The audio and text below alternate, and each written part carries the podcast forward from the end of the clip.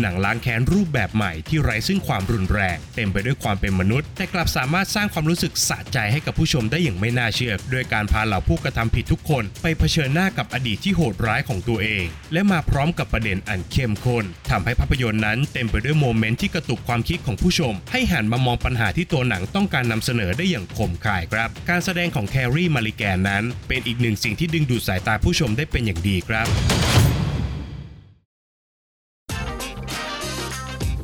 Welcome to f i l m e n t Podcast สวัสดีครับ ยินดีต้อนรับเข้าสู่ f i l m e n t Review นะครับ และภาพยนตร์ที่เราจะนำมารีวิวกันในวันนี้ก็คือ Promising Young Woman สาวซ่าล่าบัญชีแค้น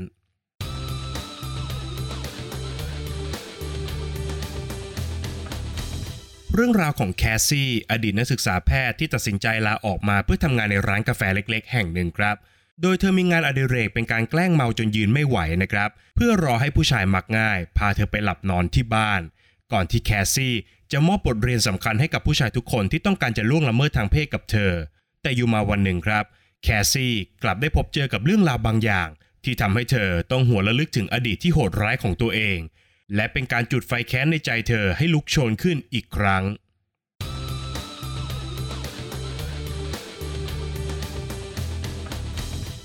ภาพยนตร์เรื่อง Promising Young Woman สาวซ่าล่าบัญชีแค้น เป็นหนังที่ผมสามารถเรียกได้เต็มปากครับว่า มันคือหนังแนวล้างแค้นครับ แต่การล้างแค้นของภาพยนตร์เรื่องนี้ไม่ได้มาในรูปแบบของภาพยนตร์แอคชั่นที่เน้นการเดินหน้าฆ่ามันแบบเอาเป็นเอาตายอย่างเดียวนะครับ กลับกันครับ Promising Young Woman คือหนังล้างแค้นรูปแบบใหม่ที่ไร้ซึ่งความรุนแรง เต็มไปด้วยความเป็นมนุษย์ และมาพร้อมกับประเด็นอันเข้มข้นที่ถูกนำเสนอผ่านศัตรูที่แท้จริงของตัวละครอย่าง ความบิดเบี้ยวของสังคมชายเป็นใหญ่นั่นเองครับ ความยอดเยี่ยมของ Promising Young Woman ทำให้ภาพยนตร์ถูกเสนอเข้าชิงรางวัลอสการ์ถึง 5 สาขา ได้แก่ การตัดต่อภาพยนตร์ยอดเยี่ยม บทภาพยนตร์ดั้งเดิมยอดเยี่ยม นักแสดงนำหญิงยอดเยี่ยม ผู้กำกับภาพยนตร์ยอดเยี่ยม และภาพยนตร์ยอดเยี่ยมครับ ภาพยนตร์นั้นเล่าเรื่องราวทั้งหมดผ่านตัวละครอย่างแคสซี่ พนักงานร้านกาแฟคนหนึ่งที่มีเป้าหมายสำคัญในชีวิตก็คือ การดัดนิสัยเหล่าผู้ชายมักง่ายให้ได้มากที่สุดครับ ด้วยการพาตัวเองเข้าไปเป็นเหยื่อในสถานที่ที่ถูกมองว่ามันเป็นอันตรายสำหรับเพศหญิง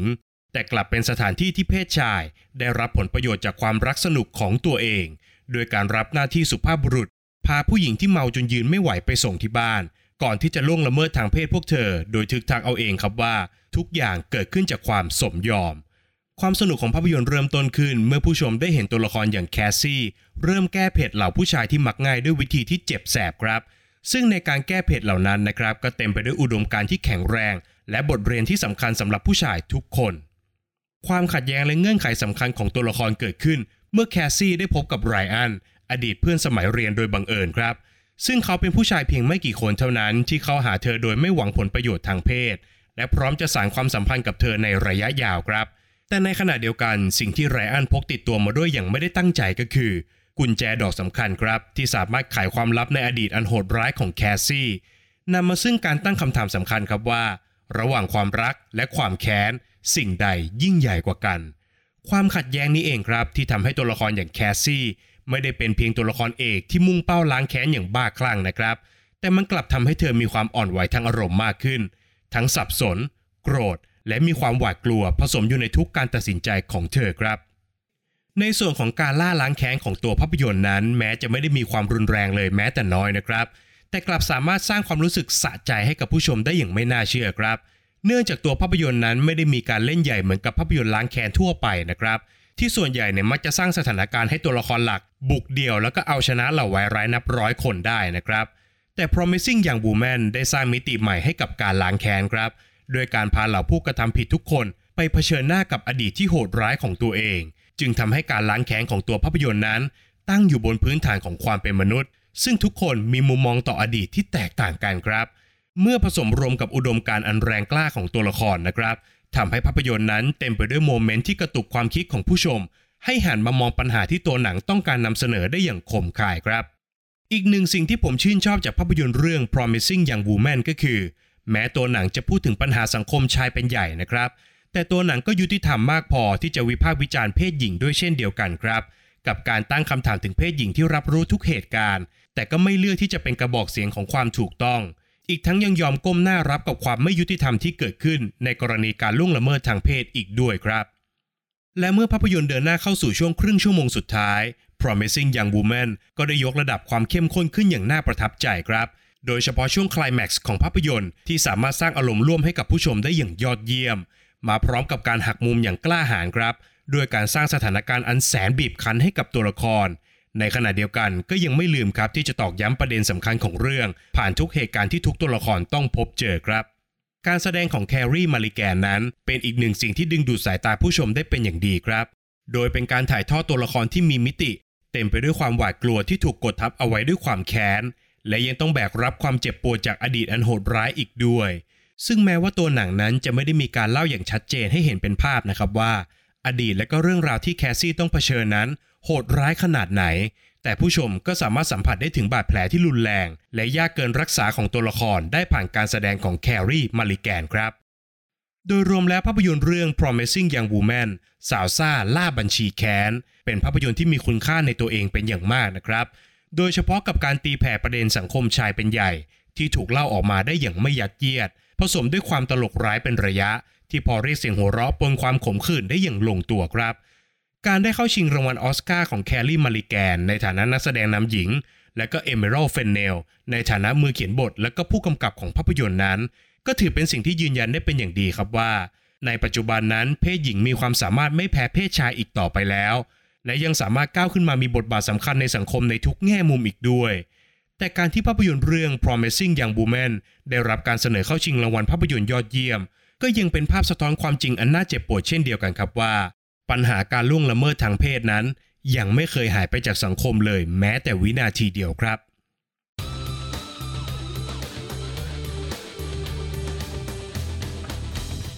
ประเด็นตกผลึกจากภาพยนตร์เรื่อง Promising Young Woman สาวซ่าล่าบัญชีแค้น ที่ผมจะชวนผู้ฟังทุกท่านมาคุยกันในวันนี้ก็คือ ค่านิยมที่บิดเบี้ยว และปัญหาสังคมที่เพศหญิงต้องแบกรับ โดยตัวภาพยนตร์นั้นบอกเล่าประเด็นดังกล่าวอย่างชัดเจนจนแทบไม่ต้องตีความนะครับ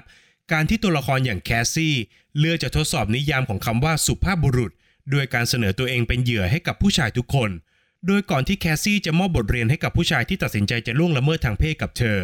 แคสซี่มักจะมอบบททดสอบให้กับพวกเขาก่อนเสมอครับ ไม่ว่าจะเป็น การบอกกับทุกคนครับว่า เธอต้องการจะกลับบ้าน แกล้งหมดสติทุกครั้งเมื่อพวกเขาจะล่วงเกินเธอ รวมไปถึงการตั้งคำถามกับพวกเขาทุกคนถึงบทสนทนาที่ผ่านมา ซึ่งบางคนจำไม่ได้แม้แต่ชื่อของเธอด้วยซ้ำครับ นอกจากนี้ภาพยนตร์ยังได้ทำการถ่ายทอดทัศนคติของผู้ชายทุกคนที่มีต่อเหตุการณ์เหล่านี้ครับว่า การที่แคสซี่มาเที่ยวกลางคืน ดื่มจนเมาแทบไม่ได้สติ และตอบรับคำชวนของพวกเขาในการขอไปส่งที่บ้านนั้น เทียบเท่ากับการยินยอมที่จะร่วมหลับนอนกับพวกเขาแล้ว นอกจากนี้อีกหนึ่งคำกล่าวอ้างที่ถูกยกมาพูดถึงในภาพยนตร์ก็คือ การที่ผู้หญิงทุกคนมาเที่ยวกลางคืนนั้น นั่นคือการแสดงออกว่าพวกเธอพร้อมจะกลับบ้านกับผู้ชายสักคนอยู่แล้ว การกล่าวโทษเหยื่อแบบนี้จึงไม่ต่างจากการซ้ำเติมให้แผลที่เกิดขึ้นกับพวกเธอ ยิ่งฝังลึกลงในจิตใจ จนบางคนไม่สามารถก้าวข้ามผ่านมันไปได้เลยครับหนึ่งในตัวละครที่ได้รับผลกระทบโดยตรงจากตรรกกะที่ผิดเพี้ยนนี้ก็คือนีนาเพื่อนสนิทของแคสซี่ ซึ่งเป็นนักเรียนอันดับหนึ่งของห้อง ที่ไม่อาจทานทนกับบาดแผลอันโหดร้ายจากการถูกล่วงละเมิดทางเพศ และการปล่อยปะละเลยของผู้มีอำนาจ ที่เลือกจะไม่ดำเนินการกับผู้กระทำผิดเนื่องจากมองว่านีหน่านั้นสมยอมกับการกระทำอันป่าเฉือนของเหล่าผู้กระทำผิดครับ ในขณะที่เพื่อนร่วมชั้นของเธอเองก็มองเรื่องนี้เป็นเพียงเรื่องสนุกในวัยเรียนเท่านั้น เรื่องดังกล่าวยิ่งเจ็บปวดมากขึ้นนะครับ เมื่อทุกอย่างเกิดขึ้นในหมู่นักเรียนแพทย์ ซึ่งเป็นตัวแทนของการรักษาชีวิตมนุษย์ แต่พวกเขากลับย่ำยีศักดิ์ศรีของผู้หญิงคนหนึ่ง จนเธอมองไม่เห็นคุณค่าในตัวเองอีกต่อไปครับ ในขณะที่เหล่าผู้ชายรักสนุกกลับได้รับโอกาสในการเรียนจนจบ พร้อมออกมาใช้ชีวิตอย่างสมบูรณ์แบบ โดยที่พวกเขาไม่ได้สนใจด้วยซ้ำครับว่า การกระทำเพื่อความสนุกของพวกเขา ได้สร้างบาดแผลไว้ให้กับใครบ้างในอดีตครับ ระหว่างเส้นทางการชำระแค้นของแคสซี่ ตัวหนังก็ได้นำเสนออีกหนึ่งแง่มุมที่สะท้อนถึงปัญหาการล่วงละเมิดทางเพศ ซึ่งก็คือ ทัศนคติและก็ค่านิยมที่บิดเบี้ยวครับ แม้ว่าเวลาจะผ่านไปนานเท่าไหร่นะครับ แต่ผู้คนที่เกี่ยวข้องกับเหตุการณ์อันโหดร้ายในอดีต ก็ยังมองไม่เห็นข้อเท็จจริงที่เกิดขึ้น เนื่องจากค่านิยมของการกล่าวโทษเหยื่อครับว่า พวกเธอสมยอมเอง หรือการที่พวกเธอนำเอาตัวเองไปอยู่ในพื้นที่ของความเสี่ยง ค่านิยมเหล่านี้ครับ มันฝังรากลึกลงในสำนึกของพวกเขา คล้ายกับประโยชน์ที่เราได้ยินกันในสังคมไทยอยู่บ่อยครั้งครับว่า ผู้หญิงแต่งกายไม่เหมาะสม อาจจะทำให้เธอมีอันตราย จนอาจจะทำให้บางคนอาจจะลืมคิดไปครับว่า ผู้ชายทุกคน ไม่จำเป็นต้องมองผู้หญิงเป็นแต้มที่ต้องพิชิตเพียงอย่างเดียวก็ได้ โดยประเด็นนี้ถูกเล่าผ่านปูมหลังของนีนาที่เป็นนักเรียนแพทย์อันดับหนึ่งของฉัน แต่กลับต้องสูญเสียอนาคตของเธอไปกับเหตุการณ์อันโหดร้ายครับ และขยายความด้วยการล่าแต้มของแคสซี่ ที่เปลี่ยนจากการคุกคามทางเพศ เป็นการปรับทัศนคติให้กับเหล่าผู้ชายรักสนุกแทนครับ ปัญหาและก็ประเด็นเหล่านี้นะครับ เป็นสิ่งที่อยู่คู่กับสังคมมาโดยตลอดครับ ซึ่งภาพยนตร์อย่าง Promising Young Woman ก็สามารถนำเอาประเด็นดังกล่าวมาตีแผ่ได้อย่างแสนเจ็บแสบ ตอกหน้ากับทัศนคติและค่านิยมอันบิดเบี้ยวของสังคม ด้วยการตั้งคำถามอันเรียบง่ายให้กับเหล่าตัวละครในเรื่อง และผู้ชมที่มีค่านิยมอันบิดเบี้ยวนี้อยู่ในใจครับว่า ถ้าเรื่องราวเหล่านี้เกิดขึ้นกับคนที่คุณรัก คุณจะยังเชื่อแบบเดิมอยู่หรือไม่ ฝากไว้ให้คิดกันนะครับ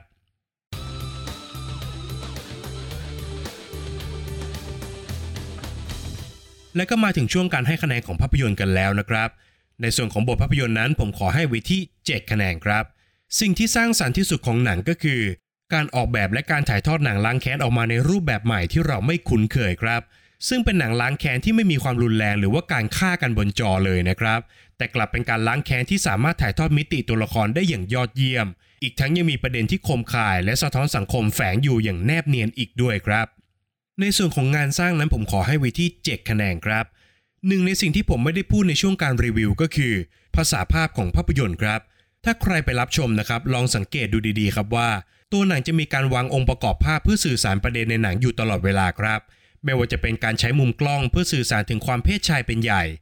หรือกระทั่งการคัดเลือกนักแสดงชาย ให้ตัวสูงกว่านางเอกมากๆ เนี่ย รายละเอียดเล็ก ๆ แบบนี้เองครับ ที่ช่วยสื่อสารประเด็นในเรื่องให้แข็งแรงมากขึ้นครับ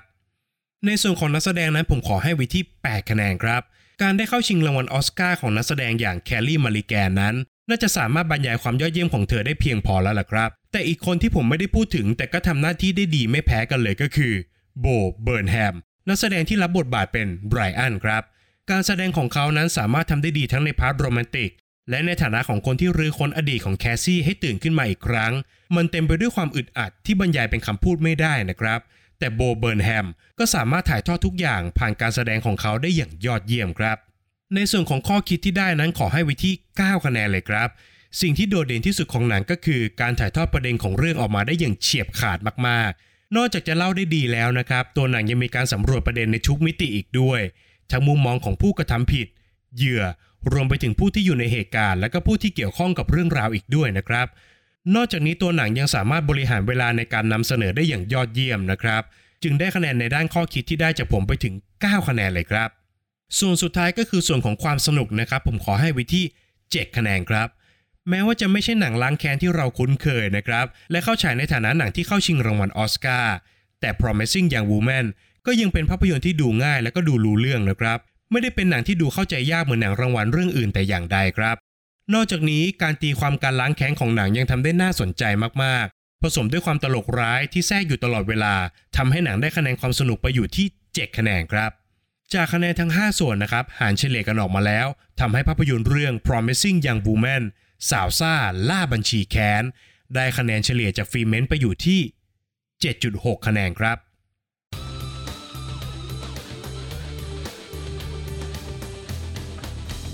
และนี่ก็คือ Filment รีวิวสำหรับภาพยนตร์เรื่อง Promising Young Woman สาวซ่า ล่าบัญชีแค้นนะครับ อีกหนึ่งภาพยนตร์คุณภาพนะครับที่เข้าชิงถึง 5 รางวัลออสการ์รวมไปถึงภาพยนตร์ยอดเยี่ยมด้วยนะครับ ใครที่เป็นสายหนังรางวัลเนี่ยห้ามพลาดด้วยประการทั้งปวงครับ ต้องขอฝากไว้อีกเช่นเคยครับสำหรับช่องทางการรับฟังนะครับไม่ว่าจะเป็น Apple Podcast Podbean Spotify รวมไปถึง YouTube Channel นะครับ ต้องฝากผู้ฟังทุกท่านไปกดไลค์ กด Subscribe กดติดตามกันทุกแพลตฟอร์มด้วยนะครับ และตอนนี้ Filment มีกลุ่มแล้วนะครับ เป็นกลุ่ม Open Chat ทางไลน์ครับ สามารถกดค้นหาในฟังก์ชัน Open Chat และก็พิมพ์คำว่า Filment และกด join กันเข้ามาได้เลยนะครับ หรือหากใครทำไม่เป็นนะครับ ผมจะทิ้งลิงก์เอาไว้ในช่อง comment นะครับ ใน EP หน้า Filment จะนำเสนอ content อะไรนั้นต้องขอให้ติดตามกันด้วยนะครับสำหรับวันนี้ Filment ขอลาไปก่อน สวัสดีครับ f i l m e n t